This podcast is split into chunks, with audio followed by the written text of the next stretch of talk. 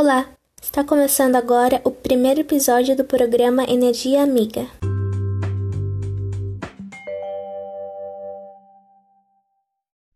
Sejam bem-vindos. Aqui quem fala é a apresentadora Mayumi Cunha e hoje estou com um convidado especial. Se apresente, por favor. Bom dia, meu nome é Camille. Bom dia, obrigado por aceitar o convite. De nada, é um prazer estar aqui. Hoje estamos com a Camille e o assunto que iremos falar hoje é sobre o uso sustentável da energia elétrica.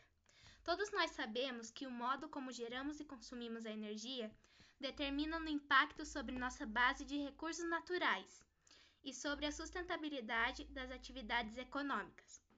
O consumo consciente da energia é essencial para um desenvolvimento sustentável.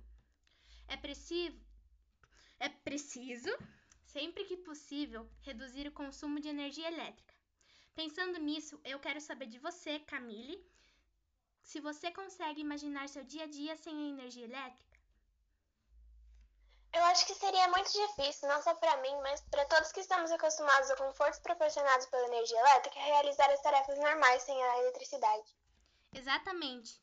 E é por isso que é importante praticarmos o consumo consciente, evitando gastos desnecessários que usam muita energia, que inclusive, combinado com outros fatores, podem desencadear crises energéticas. E que decisões você e sua família podem tomar para contribuir com o uso sustentável da energia elétrica? É essencial apagar as luzes ao sair do ambiente, desligar os aparelhos eletrônicos da tomada quando não estiverem em uso, os chuveiros são os maiores consumidores elétricos de residência, por isso temos que diminuir o tempo do banho. A troca de lâmpadas incandescentes por fluorescentes economiza bastante energia, e se a troca for feita por modelos LED, melhor ainda.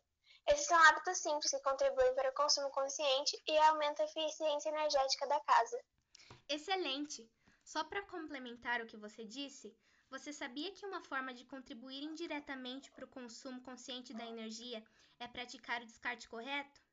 Pois é, os materiais recicláveis descartados incorretamente são um desperdício de energia.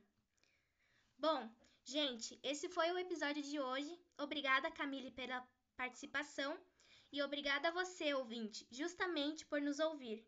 Até a próxima!